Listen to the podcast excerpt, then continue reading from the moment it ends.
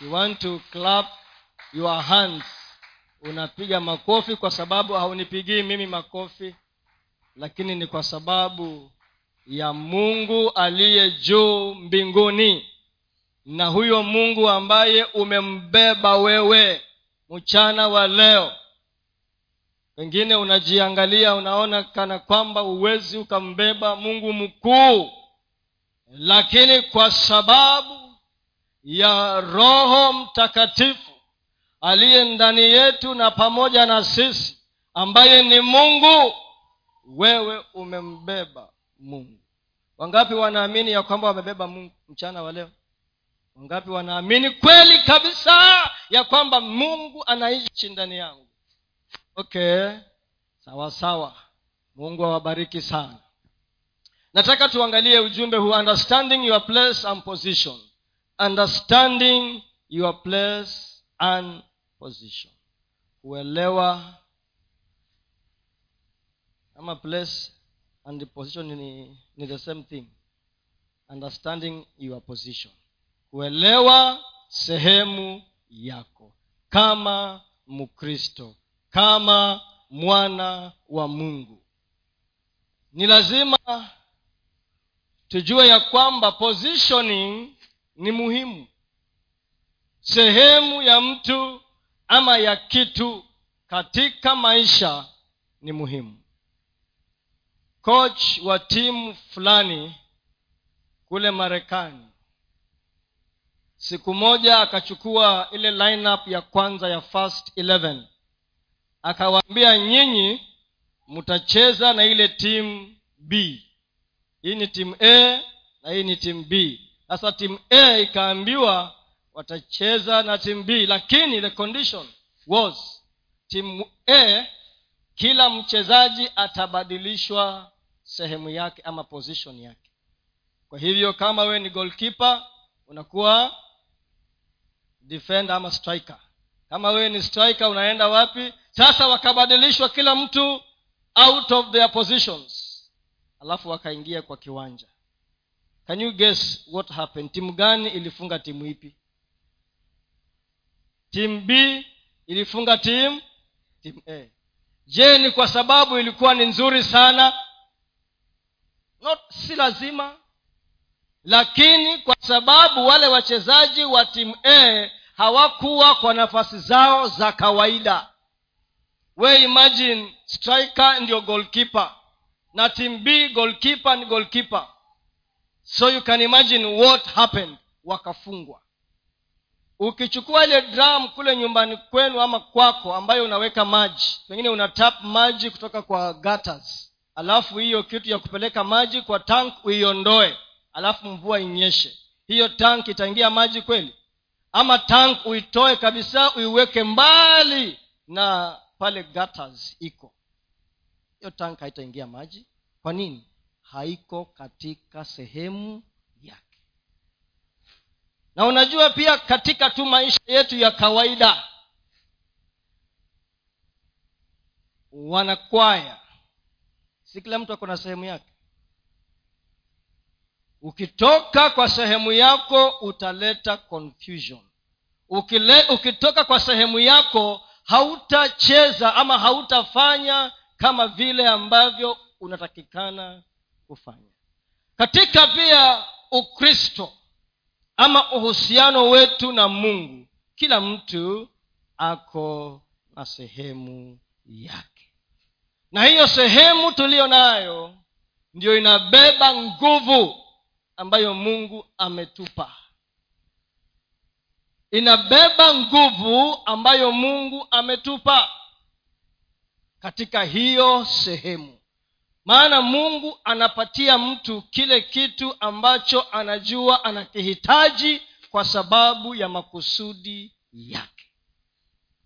Hebu tuangalie kitabu cha mwanzo moja ishirini na sita.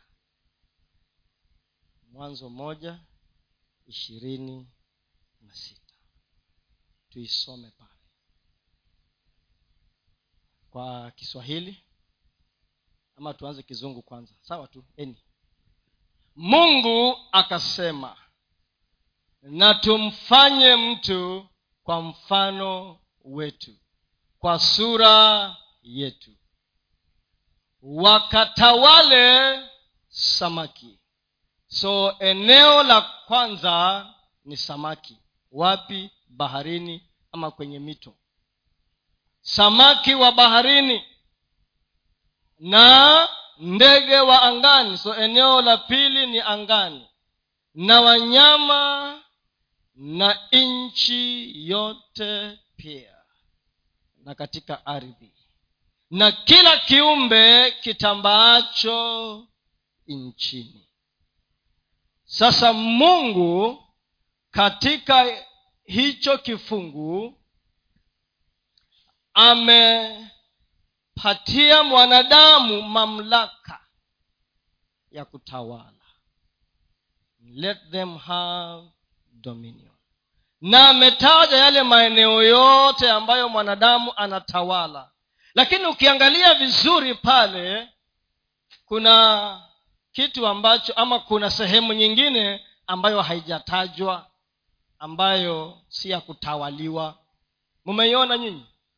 Sehemu ambayo haiko pale ambayo si ya kutawaliwa. Mjaiona kuna mwanadamu pale. Mwanadamu ako pale. Ama mtasema iko hapa and every creeping thing that creepeth upon the earth. Na kiumbe chochote kinachotambaa. Mwanadamu hayuko pale. Kwa hivyo katika kutawala kwako ujue ya kwamba in your dominion mwanadamu huwezi ukamdominate. Na ukimdominate ni kinyume cha kile ambacho mungu amesema. Ni kinyume.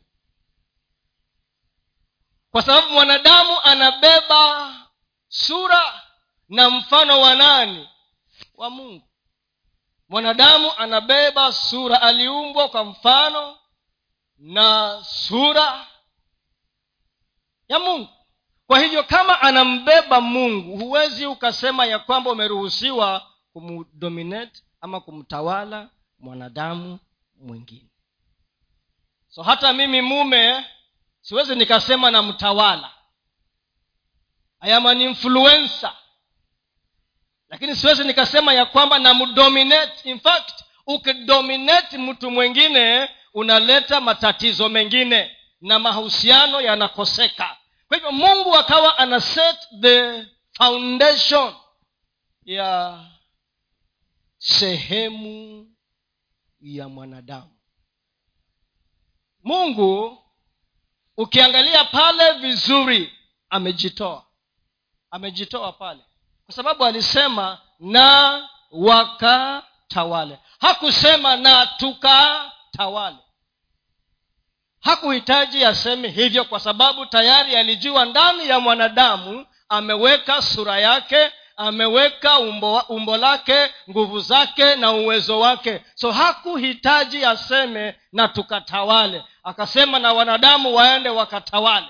Kwa sababu tayari ameweka uwezo wake ndani ya mwanadamu. Kwa hivyo mungu akikaa juu mbinguni anakuangalia wewe na mimi kama muwakilishi ndio tunaitwa ambassadors. Sisi ni mabalozi wa yesu. Si tunaimba mimi na wewe tu. Mashahidi ama tunasemaje? Mashahidi.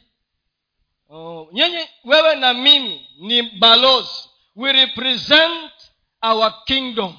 The kingdom of god. Ndio wakati wewe na mimi tunaomba katika ule mfano tuliopewa. Tunasema baba yetu uliye juu mbinguni. Jina lako li simuniambie simuseme jina lako.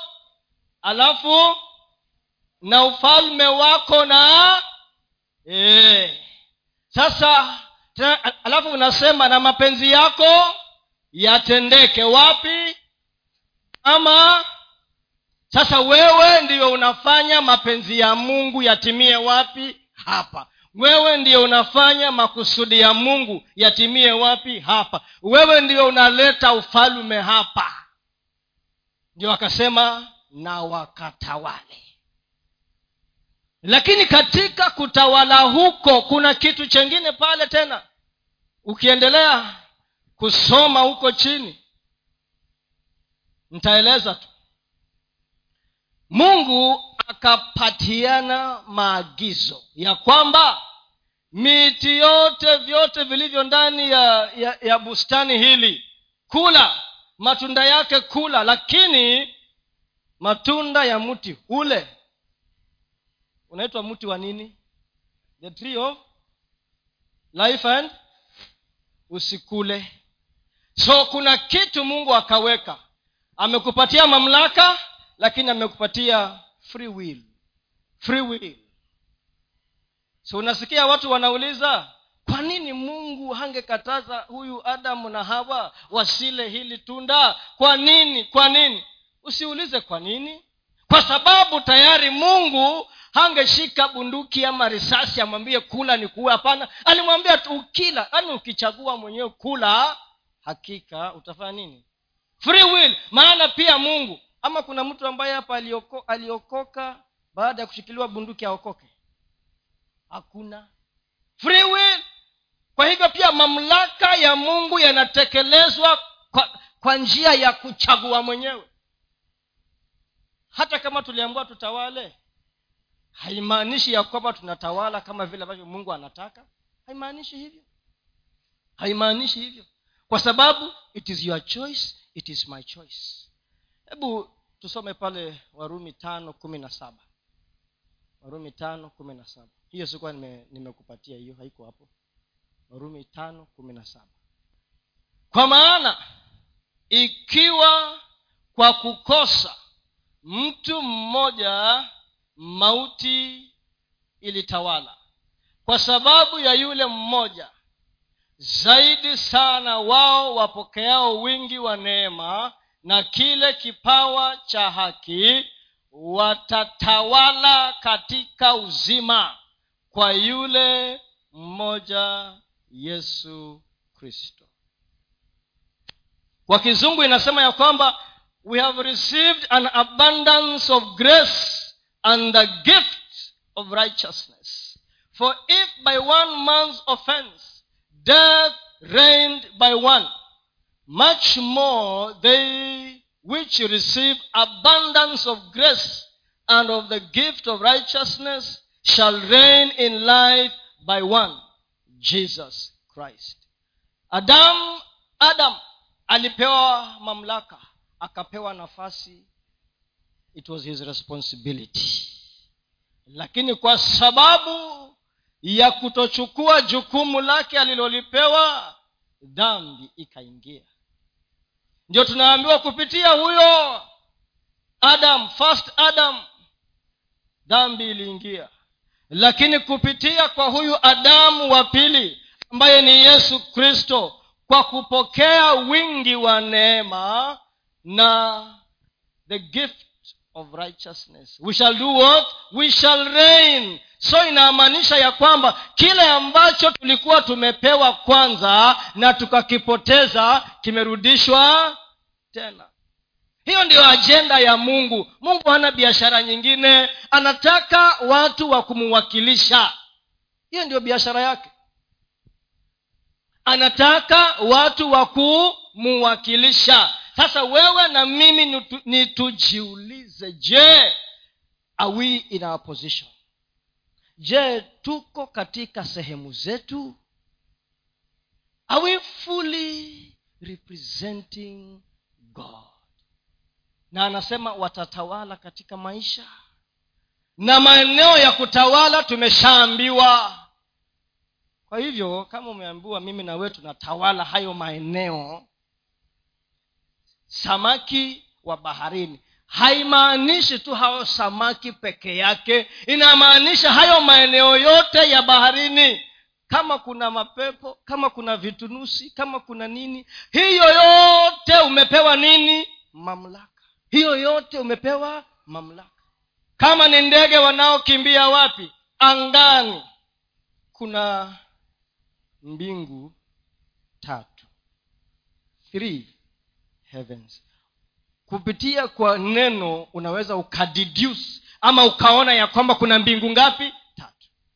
Paulo mwenyewe anasema i was caught up into the third heaven. Na huko alipoingia mbingu ya tatu ndiyo akasikia katika kiti cha enzi cha mungu akasikia maneno ambayo hakuruhusiwa kuyanena. Hiyo ni mbingu ya tatu so kama kuna mbingu ya tatu na ndio mungu amekaa inaashiria ya kwamba kuna mbingu zingine ngapi? Moja na na mbili. Na ukisoma bibilia inasema ya kwamba mbingu ya kwanza ni hii ambayo tunaiona. Where our eyes can see what we can see. Mbingu ya pili ni ile ambayo shetani na serikali yake inakaa ndiyo kwa sababu siku ile danieli alikuwa anaomba kulifanyika nini? Alipokuwa amefunga siku ishirini na moja akiomba kulifanyika nini? Wanafunzi wa bibilia kuna mtu baada ya malaika kutumwa na jibu kutoka mbinguni amletee danieli nani alitoka huko? The prince of Persia. the prince alitokezea katika anga ama mbingu ya pili. So tukiambiwa ya kwamba ndege wanaoruka angani inamaanisha ya kwamba si ndege peke yake hata vitu vyote maroho yote yanayotawala huko angani uko na nini? Kuna mamlaka. Unatawala unaweza kuyafanya yakimye yawache kuongea yasikutatize usiku ulale kwa sababu uko na nini? Mamlaka and they shall reign in life. Kuna maswali ambayo tunajaribu kuyajibu hapa. Na hayo maswali ni kama yafuatavyo. Swali la kwanza tunajiuliza sisi ni kina nani? Tunajikumbusha. Swali la pili ni tumebeba nini ama tumebeba nani? Swali la tatu adui yetu ni nani? Swali la nne silaha zetu ni zipi? Swali la tano vita vyetu ni vipi? Na la sita sehemu yako na yangu ni gani? Who are you? What do you carry? Who is your enemy? What, what, what are your weapons? Which is the battle? And what is your role? Ili ndio ukae katika sehemu yako ya sawasawa. Sawa. who are you what do you carry? Who is your enemy? What are the weapons? Which is the battle? And what is your role? Hayo ndiyo maswali ambayo tunajaribu kuyajibu. Hebu tuangalie john 1 and verse number 12 yohana moja na kumi na mbili. Ya kiswahili. Bali wote waliompokea aliwapa uwezo wa kufanyika watoto wa mungu. Ndio wale waliaminio jina lake. Na tatini waliozaliwa si kwa damu wala si kwa mapenzi ya mwili wala si kwa mapenzi ya mtu bali kwa mungu. Waliomwamini waliompokea. Wewe na mimi tumempokea huyu yesu kristo. Wewe na mimi tumeokoka. Na kwa hivyo tumepewa uwezo. We have been given power given ability ya kuitwa watoto. Na watoto ni muhimu kwa sababu wanaashiria mambo fulani wanabeba vitu fulani fulani mambo kadha wa kadha. Mtoto anabeba jina la baba. Of course kuna few exceptions ambazo hufanyika pengine kwa sababu single parent na pengine mama hajaandika jina la, la baba anaandika jina la jina lake mwenyewe. Hiyo hufanyika. Lakini ideally ni kwamba mtoto anabeba jina la nani la baba. Mtoto anabeba ukoo na lineage ya jamii. Anabeba desturi anabeba sifa eidha ni sifa ama ni nini? Can be the opposite. Beba sifa ama abebe vitu vingine ambavyo havileti sifa lakini ni vya familia bado. Anabeba jina langu. Nina, nina, ninasikia mzuri nasikia mzuri. Na mimi ni mwanadamu je mungu aliye juu mbinguni anakuita wewe mtoto anakuita mwana. Je mungu aliye juu mbinguni? Si anafurahi zaidi lakini swali ni anauliza je unawakilisha jina langu sawasawa sawa? Na ndiposa mungu huwa anaangalia vizazi na vizazi anaviandika na unaona anafuatilia kabisa anatafuta kizazi kinachopitisha jina lake na dna yake kinapitisha ukoo ule ambao anataka umuhimu wa sisi kuitwa watoto. Na kama vile mtoto anaenda kwa babake bila uoga wowote baba wa duniani je baba yetu aliye juu mbinguni anatarajia tumwendee namna gani kama watoto? God wants us to represent him as children. Nikapeana mfano wa yule kijana wa rais kule mara, ma, si mariakani kule marekani. Wakati mwingine wakiwa kwa cabinet meeting mawaziri wamekaa kijana mdogo akafungua mlango akaingia ndani ya cabinet room na akaenda akakaa kwa magoti ama kwa kwa mapaja ya babake.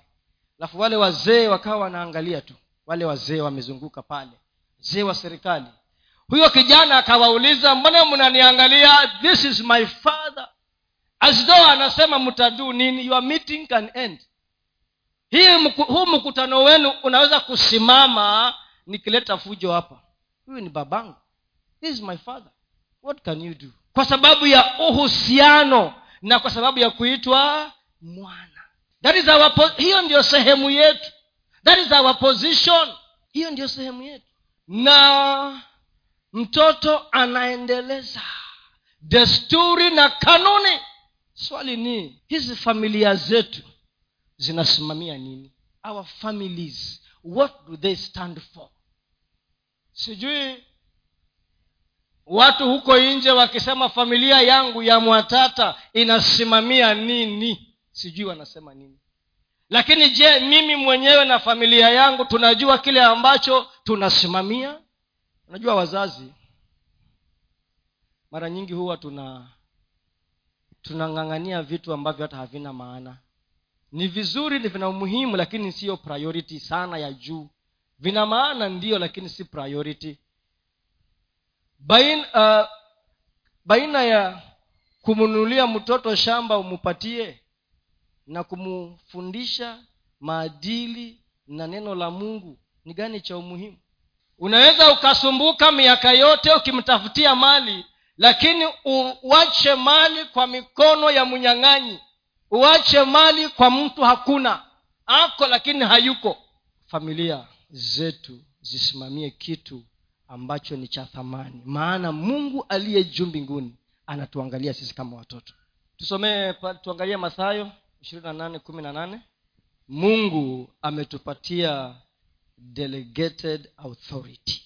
Delegated authority yesu akaja kwao akasema akawaambia nimepe, nimepewa mamlaka yote mbinguni na duniani. Yesu baada ya kuwa amekufa amefufuka. Just before apeane maagizo yake ya mwisho anawaambia. Yesu akaja kwao akasema nimepewa mamlaka yote mbinguni na duniani. Hebu songa hapo chini. Basi nendeni mkawafanye mataifa wote kuwa wanafunzi. Mkiwabatiza kwa jina la baba na mwana na roho mtakatifu. Yesu anaambia wanafunzi wake nimepewa mamlaka yote. All authority in heaven and on earth. All all nimepewa. Alafu baada ya hapo anawaambia wanafunzi wake enendeni. Sasa ana delegate ama anapeana kazi ile ambayo yeye alikuwa ni afanye anawaambia nendeni mkafanye. Kwa zile nguvu na mamlaka ambayo yeye ako nayo amewapa kama vile tu ilifanyika katika kitabu cha mwanzo ambacho mungu aliwaambia wanadamu na watawale. Na watawale yale maeneo yao wanayokaa na watawale na watawale na utatawala kama uko kwa sehemu yako uko katika barabara yako unafanya kile kitu ambacho mungu amekwambia ufanye. Enendeni. Delegated authority. That is power. Askari pale barabarani wa traffic. Hata awe amekonda namna gani lakini amevaa uniform na crown. Lori ile ya miguu mingapi? Ile kubwa kabisa. Ishirini na ngapi? Akiweka tu na awe, awe tena ni mwanamke mdogo tu ametoka shule jana aweke tu mkono hivi. Atasimama ama hatasimama? Atasimama kwa nini? Authority ndani ya serikali kwa sababu amevaa uniform na crown anabeba uzito wa serikali yote. Lakini simnaona hata askari wa kaunti wako na tofauti na hawa wengine. Kwa sababu mamlaka yao ni tofauti. Tofauti. Ile serikali kuu imebeba mamlaka zaidi kushinda gani? Hii ya hapa. Na akisema lakini akitoa uniform hata akisimamisha hawatasimama. Ama wewe eh, joseph uende hapo usimamishe. Uone venye watafanya kwa sababu gani? Mamlaka tuko nayo. Kama vile tu serikali ya ulimwengu inapeana mamlaka. Serikali ya mbinguni pia inapeana nini? Mamlaka. Na hakuna mtu mwingine ambaye ni atumia hayo mamlaka isipokuwa ni wewe na mimi. Wacha nitaje mambo tu machache hapa ambayo what are some of the things? Ni mambo gani yanatufanya tusitekeleze ama tusitumie nguvu zetu kama inavyostahili zinazotutoa katika sehemu zetu kama wana. Ziko nyingi lakini nitataja tu chache. Ya kwanza kutoelewa mbinu ambazo shetani anazitumia. Not knowing the tactics the devices and the techniques. Kutoelewa kutokuwa na ufahamu wa zile mbinu ambazo shetani anatumia na ziko nyingi sana. Anatumia mbinu tofauti tofauti za kutufanya tusitekeleze ama tusitende kile ambacho tunatakikana tukifanye. Hivyo tusome isaya tano kumi na tatu. Isaya tano kumi na tatu mm, tano. Okay. Kwa sababu hiyo watu wangu wamechukuliwa rudi kumi na mbili sababu huu ni kumi na mbili. Na kinubi na zeze na matari na filim, filimbi na mvinyo zote ziko katika karamu zao. Lakini hawaiangalii kazi ya bwana. Kazi ya nani? Ya bwana. Hawaiangalii kazi ya bwana wala kuyafikiri matendo ya mikono yake. 13 kwa sababu hiyo watu wangu wamechukuliwa mateka. Nani amewachukua? Kwa, ma, kwa kukosa kuwa na maarifa na watu wao wenye cheo wana njaa na watu wao wenye cheo wana njaa na wengi wao waona kiu sana sasa ukiangalia vizuri pale tunaonyeshwa watu ambao wanajishughulisha na mambo yao wenyewe. Wanasherehekea wanafurahikia wanakunywa mvinyo na mambo mengi. Hata pengine wako na ibada wanafanya lakini kuna kitu pale ya kwamba wame, wame hawajishughulishi na mambo ya mungu. Hawajishughulishi na kazi ya bwana na makusudi ya mungu na mapenzi ya mungu. Kwa sababu hiyo wamechuk- hawana maarifa kwa sababu wamekosa maarifa wamekosa ufahamu wamechukuliwa mateka. Na shetani huwa anapenda kutumia kutofahamu kwetu kutojua kwetu ama kule kupuzilia kwetu. Naye anachukua nini? Nafasi. Now when he takes you captive anakufanya ufanye kile ambacho yeye anataka. Anakufanya ufanye kile ambacho yeye anataka. Na uwezi ukatumia mamlaka yako wakati huo. Wewe you are under the mercies za yule ambaye amekuteka nyara. Slaves. Watumwa. Hakuwa na haki yoyote kulingana na sheria za waliotawala siku hizo. Na ndio ikaleta shida mpaka slave business ikakuja ikamalizwa. Kwa sababu ukitekwa nyara hauko huru. We were slave sisi tuliookolewa tulikuwa tumetekwa nyara na shetani. Basi kwa nini turudi huko tena? Tukirudi huko hatuwezi kutekeleza kile ambacho mungu anataka tukifanye. Na pia tukiangalia wakorintho wa pili mbili kumi na moja. Wakorintho wa pili mbili kwanzia kumi na kumi na moja. You are no longer in control of yourself. You are not in charge of your affairs. Lakini kama mkimsamehe mtu neno lolote nami nimemsamehe. Kwa maana mimi nami ikiwa nimesamehe nimemsamehe mtu neno lolote nimemsamehe kwa ajili yenu mbele za kristo. Kumi na moja. Shetani asije akapata kutushinda kwa maana hatukosi kuzijua fikira zake. Lazima tuwe na ufahamu ni mbinu gani ambazo shetani anazitumia na moja hapo imetajwa pale kutosamehe. Imetajwa hapo juu kutosamehe. Na hiyo huwa ni ishu inasumbua inatusumbua sote at some point mpaka tuje tupate kukombolewa. Huwa inatusumbua sote. Asubuhi nilipeana mfano hapa wa mwalimu wangu mwingine ambaye alinichapa bila bila bila kuelewa kwa nini ananichapa. Na nilipata uchungu sana mimi. Uchungu sana. Eh? anaamuka tu from nowhere anasema jumapili come here. Walikuwa wakiniita jumapili siku hizo. Come here. Kumefanyika nini tena? Solomon kuja hapa. Tulitandikwa viboko eti kwa sababu tumemsengenya ametusikia tukimsengenya eti ako na girlfriend kwa klasi nisikia uchungu sana. From primary class five basi nikabeba. Siku moja ninafanya kazi naona simu inaingia. Haina jina nikachukua. Halo? Huyu ni mr so and so unanikumbuka?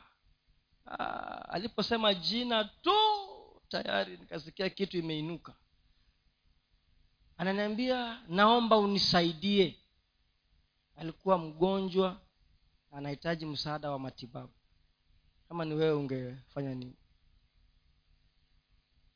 Sitawaambia yapo zaidi ya hapo lakini kusamehe ni mbinu kutosamehe. Na mara nyingi huwa tunaumia. Sasa mtu aliyekuumiza mara moja kwa nini umruhusu aendelee kukuumiza kila siku?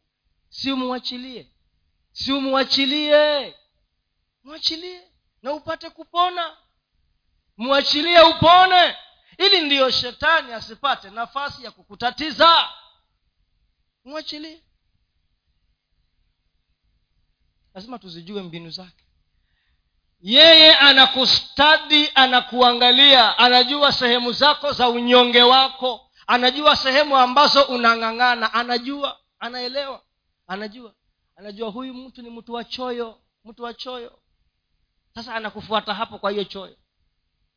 Unapika kaugali kako usikie mlango hodi. Siku hiyo ume, ume, umepata pesa umenunua masamaki na mapochopocho mtu anagonga kwa mlango hapo saa sita ya mchana unaingiza kwa mvungu wa kitanda.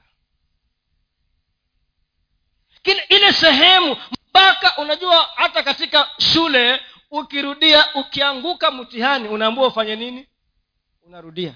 Ukiona kuna sehemu ambayo inarudiwarudiwa maishani mwako jua bado haujastadi ukajua mbinu ambazo shetani anazitumia.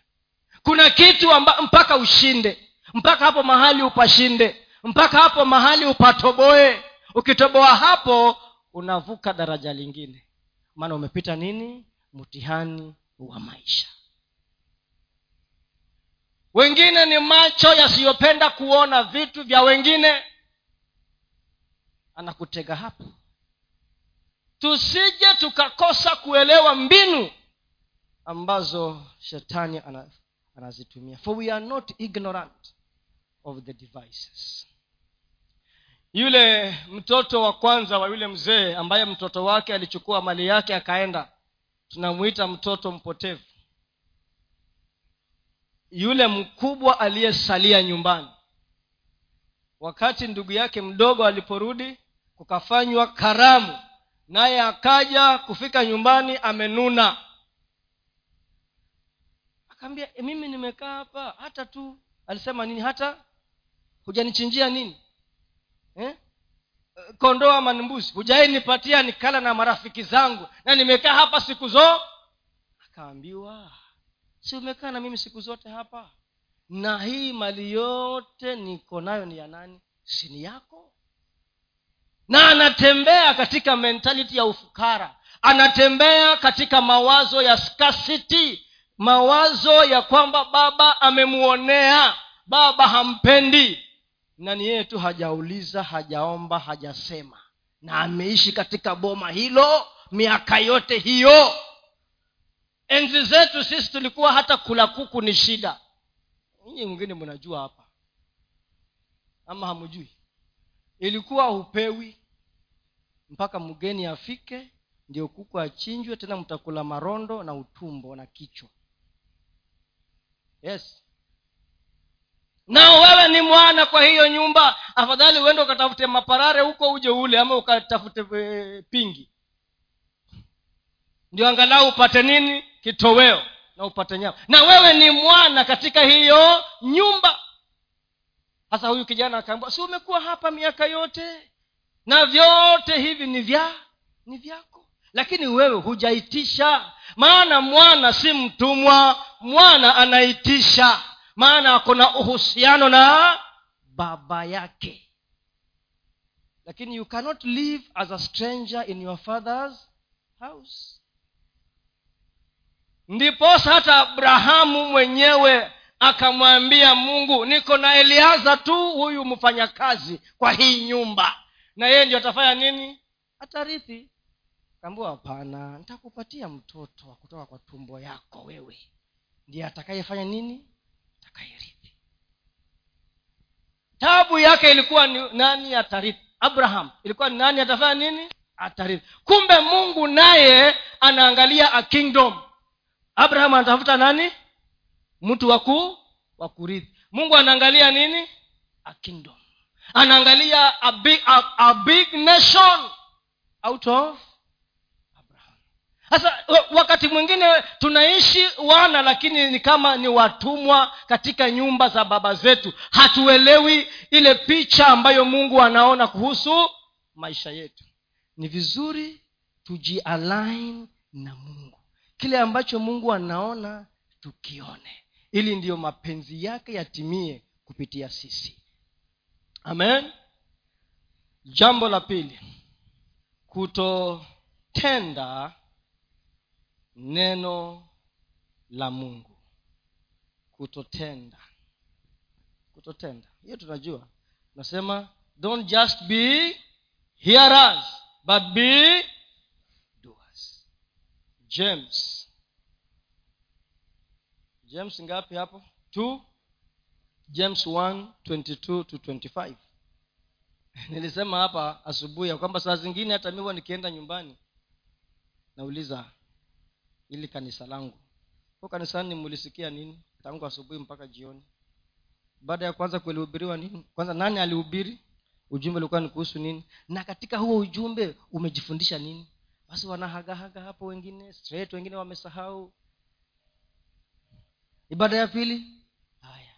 Saa zingine hata ile nimehubiri mimi wengine wamesahau.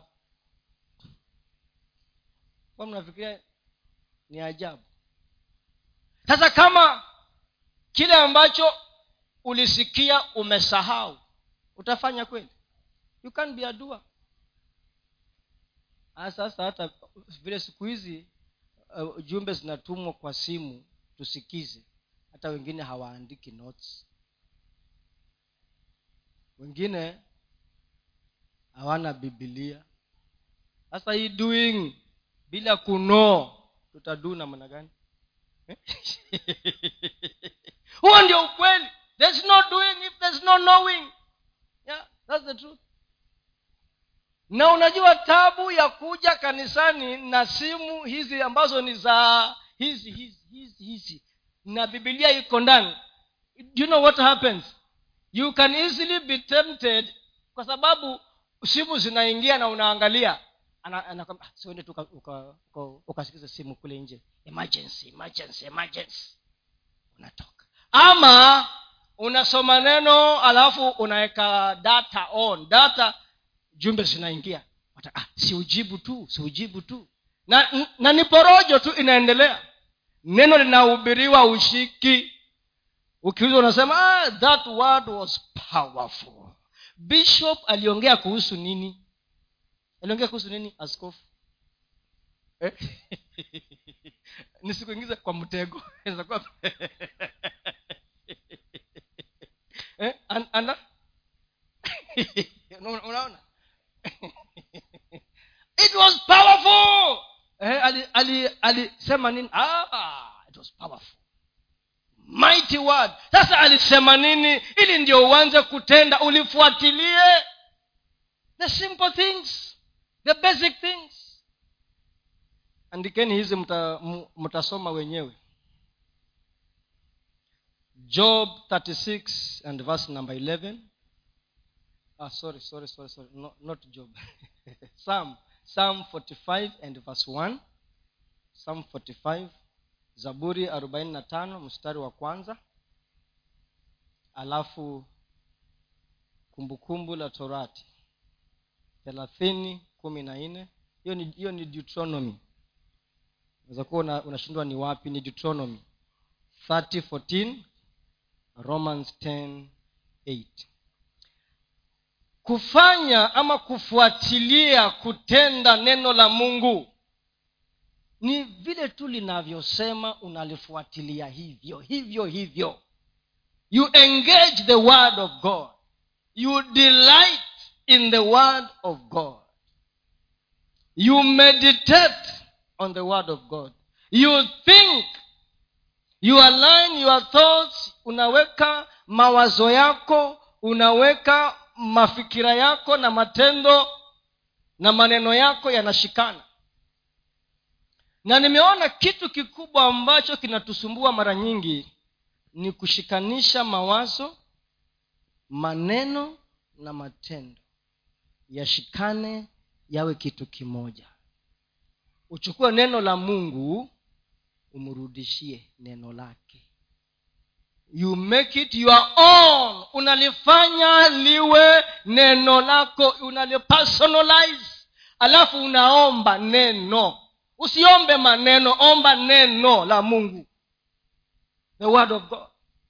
Alafu sasa una vile linasema ufanye unafanya. Unafuatilia sisemi kila wakati inakuanga rahisi hapana. Lakini hapo ndio kuna mitego. If we are to see results ili ndio tuwe na matokeo ama tuone kitu kimezaliwa lazima tufuatilie. We have to follow through. Hiyo zaburi inasema inasema ya kwamba ulimi wangu. Hebu weka hiyo 45 psalm 45 nisome tu 45 verse 1 kizungu inasemaje? Okay kiswahili. Moyo wangu umefurika kwa jambo jema. Mimi nasema niliyomfanyia mfalme. Ulimi wangu ni kama kalamu ya mwandishi stadi. Ulimi wangu ni kama kalamu ya mwandishi stadi. My tongue is like a pen of a ready writer my heart is in dieting a good matter. Nini nini my heart is in indicting oh in, indicting a good matter.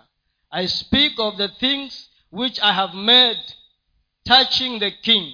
My tongue is the pen of a ready writer. Maneno yani ulimi wako ukiongea ni kama unaandika yale unaandika yale unanena ndiyo yanatokea. Sasa unaambatanisha mawazo unaambatanisha maneno unaambatanisha na matendo yako. Unafuatilia neno la mungu ulitende from the very basic things.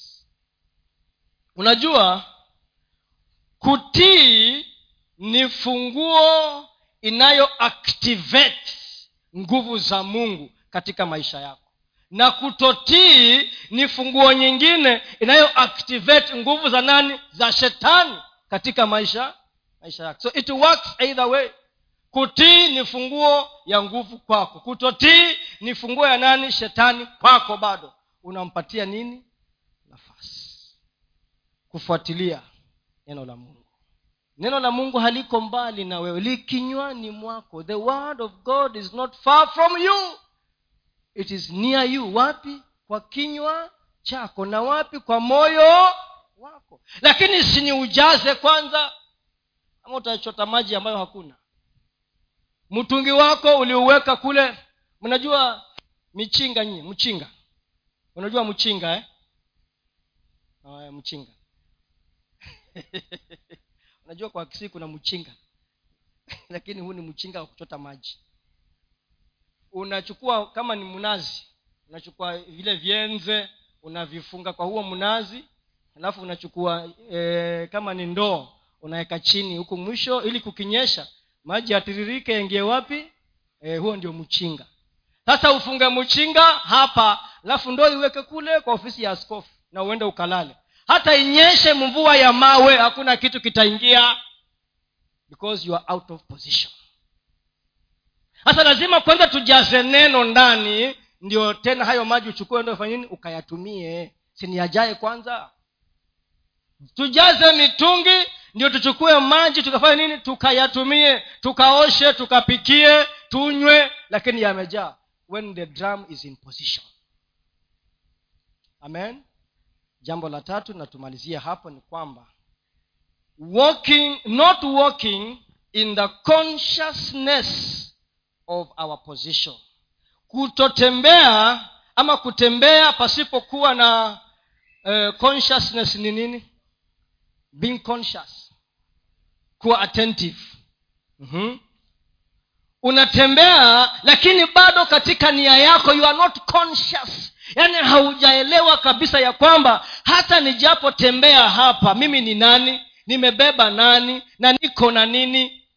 Hebu hebu weka hapo uh, first john first john nafikiri from chapter 4 kuna kitu nilisahau kusoma pale. First john. Hmm? first john chapter wale mlikuwa ile ibada nyingine. Chapter 4 first john chapter 4 1 to 4 verse 1 to 4 okay. Wapenzi msiamini kila roho bali zipimeni hizo roho kama zimetokana na mungu. Kwa sababu manabii wa uongo wengi wametokea duniani. Si mnajua hivyo eh? manabii wa uongo wengi wametokea duniani. Namba t katika hili mnamjua roho wa mungu. Kila roho ikirio kwamba yesu kristo amekuja katika mwili yatokana na mungu. Mm-hmm. endelea. Na kila roho isiyomkiri yesu na kila roho isiyomkiri yesu haitokani na mungu. Na hii ndiyo roho ya mpinga kristo ambayo mumesikia kwamba yaja na sasa imekwisha kuwako duniani. Next four. ninyi watoto wadogo hata kama ni mzee mzee munga. We ni mtoto mdogo kwa nani? Si ni kweli ama ama unasema ni mzee si mtoto mdogo? Ninyi watoto wadogo mnatokana na mungu nanyi mumewashinda kwa sababu yeye aliye ndani yenu ni mkuu kuliko yeye aliye katika dunia tulipoanza niliwambia kwamba umebeba mungu. Yaani unatembea na mtazamo wa kuelewa ya kwamba hata kama natembea mitaa ya kwa charoamae mimi nimebeba mungu ndani yangu. Na aliye ndani yangu ni mkubwa kushinda aliye nje na unajiambia hivyo. We imagine kila siku ujiambie hivyo. Kila siku ujiambie hivyo. Unafikiri kutafanyika nini? Utaanza kupata ujasiri usiokuwa wa kawaida haimaanishi ya kwamba hutakumbana na changamoto zitakuweko. Mishale itaundwa silaha zitaundwa lakini tumeambiwa hazitafaulu. Sasa unatembea kwa hiyo consciousness ya kwamba hata kama leo na naenda lakini niko na changamoto one, two, three. Najua ya kwamba niliye ndani aliye ndani yangu ni mkuu kushinda aliye nje. Na anasema mumewashinda kina nani? Zile roho yule mpinga kristo. Roho yoyote ambayo haikubaliani na neno la mungu roho yoyote ni ya mpinga kristo. Hizo roho mumezishinda na nikawambia wengine ya kwamba adui yako si jirani yako. Adui yako ni ile roho ya mpinga kristo ndani yake. Huyo ndiye adui yako una deal na yeye. Huyo. Unamwambia tunaambua mumewashinda hao.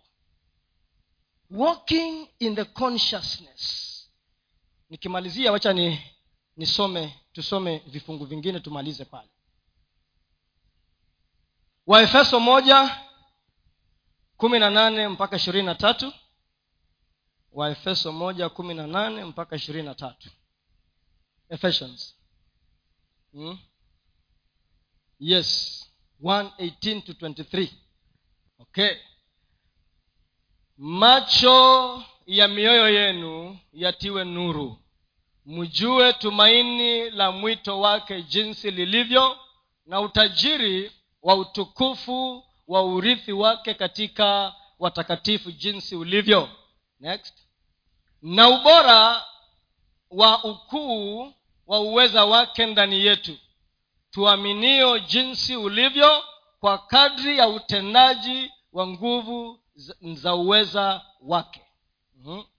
aliyotenda katika kristo alipomfufua katika wafu akamweka katika mkono wake wa kulia katika ulimwengu wa roho. Alimweka nani? Kristo. Eh, just go up. Mm-hmm. akamweka katika mkono wake wa kulia katika ulimwengu wa roho. Next. Juu sana kuliko ufalme wote na mamlaka na nguvu na utawala na kila jina lita, litajwalo wala si ulimwenguni humu tu bali katika ule ujao pia. 22 akavitia vitu vyote chini ya miguu yake akamweka awe kichwa juu ya vitu vyote kwa ajili ya kanisa ambalo mm-hmm, ndilo mwili wake ukamilifu wake anayekamilika kwa yote katika yote. Enda chapter 2 verse 1 ndilo mwili wake chapter two, sorry chapter two, verse 1 nanyi mlikuwa wafu kwa sababu ya makosa na dhambi zenu mm-hmm, ambazo mliziendea zamani kwa kuifuata kawaida ya ulimwengu huu na kwa kumfuata mfalme wa uwezo wa anga. Roho yule atendaye kazi sasa katika wana wa kuasi hmm? Ambao zamani sisi sote nasi tulienda kati yao katika tamaa za mwili yetu, za miili yetu tulipoyatimiza mapenzi ya mwili na ya nia tukawa kwa tabia yetu watoto wa hasira kama wengineo wote. Ine. Lakini mungu kwa kuwa ni mwingi wa rehema kwa mapenzi yake makuu aliyotupenda tano. Hata wakati ule tulipokuwa wafu kwa sababu ya makosa yetu alitufanya kuwa hai pamoja na kristo. Yaani tumeokolewa kwa neema ya sita sasa. Akatufufua pamoja naye akatuketisha pamoja naye katika ulimwengu wa roho katika kristo yesu. Kuna mtazamo ambao nausisitiza hapa. Yesu akafufuliwa akaketishwa juu juu sana katika mkono wa kuume wa mungu. Alafu sisi nasi tumeambiwa akatufufua pamoja naye akatuketisha pamoja naye katika ulimwengu wa katika ulimwengu wa e, mi ni mwalimu. Sasa mwalimu saa zingine ako na tabu. Lazima asikie wanafunzi wanajibu. Ndio nijue kweli mko hapa. Sasa unatembea hapa wewe lakini katika ulimwengu wa roho katika ulimwengu wa hauko hapa. Sijui kama hiyo picha wewe unaipata. Unatembea hapa hapa hapa hapa hapa tunakuona. Lakini katika ulimwengu wa roho hauko hapa. Uko wapi? Umeketishwa pamoja na yesu katika mkono wake wa kuume. Baba yetu aliye juu mbinguni. Na uko ndani ya yesu. Sasa ukitembea wewe ukiona changamoto inakufuata kwa sababu itakuja. Ikija unaiambia sikia. Siko hapa yule ambaye unamtafuta hajaketi hapa ako wapi? Ako juu pamoja na kristo katika ulimwengu wa wa roho. Kwa sababu hata vita vyetu si vya damu na nyama. We don't fight with flesh and blood.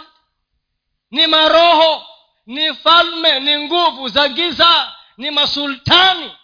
Tuna dili na nguvu za giza na nimewaambia in the second heaven ndio headquarters yao.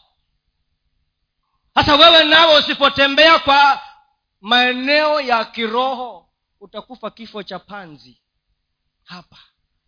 Shetani anataka utembee na mitazamo ya dunia mitazamo ya kilimwengu desturi na mila za hapa. Lakini yesu pale amefanya kazi. Unatembea na huo mtazamo ya kwamba alafu anasema ya kwamba yeye yesu ndiye kichwa. Alafu mwili ni wewe na mimi. Sasa niulize kichwa bila mwili kitaweza kweli? Kichwa bila mwili kitaweza?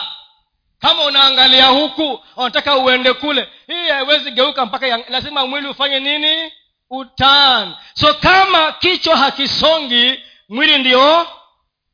Mwili ndiyo shida. Kama kichwa hakioni hakisongi hakifanyi kama inavyostahili mwili hausaidii. Our position. Nataka tutembee na huo mtazamo. Tuelewe ya kwamba sisi ni wana tumebeba mungu tuko na nguvu na mamlaka mbinguni na duniani tumepewa. Tutembee katika mtazamo wa kwamba hakuna chochote kitakachonishinda kwa sababu niko juu zaidi ya nguvu falme na sultani na chochote kile ambacho shetani anajaribu kutuletea. Na mimi naamini ya kwamba tukitembea kwa huo mtazamo mungu atatupatia ushindi naamini ya kwamba mungu atatupa ushindi. Tukitembea na huo mtazamo tukitembea katika mtazamo wa tumekaa juu tumeketi juu tuko pamoja na yesu. Ubaya ni kwamba saa zingine ukisukumwa na hali ya maisha unajisahau. Unafikiria tu ugali wa kula. Unasahau ya kwamba mbinguni ndiyo ina influence ugali ukuje. Mbinguni ndio inasukuma pesa zije. Pesa ziko hapa lakini mbinguni ina influence. Tuketi wapi? Juu. Katika ulingo ama maeneo ya kiroho. Na tutatembea kwa ufahamu. Amen. Mungu awabariki sana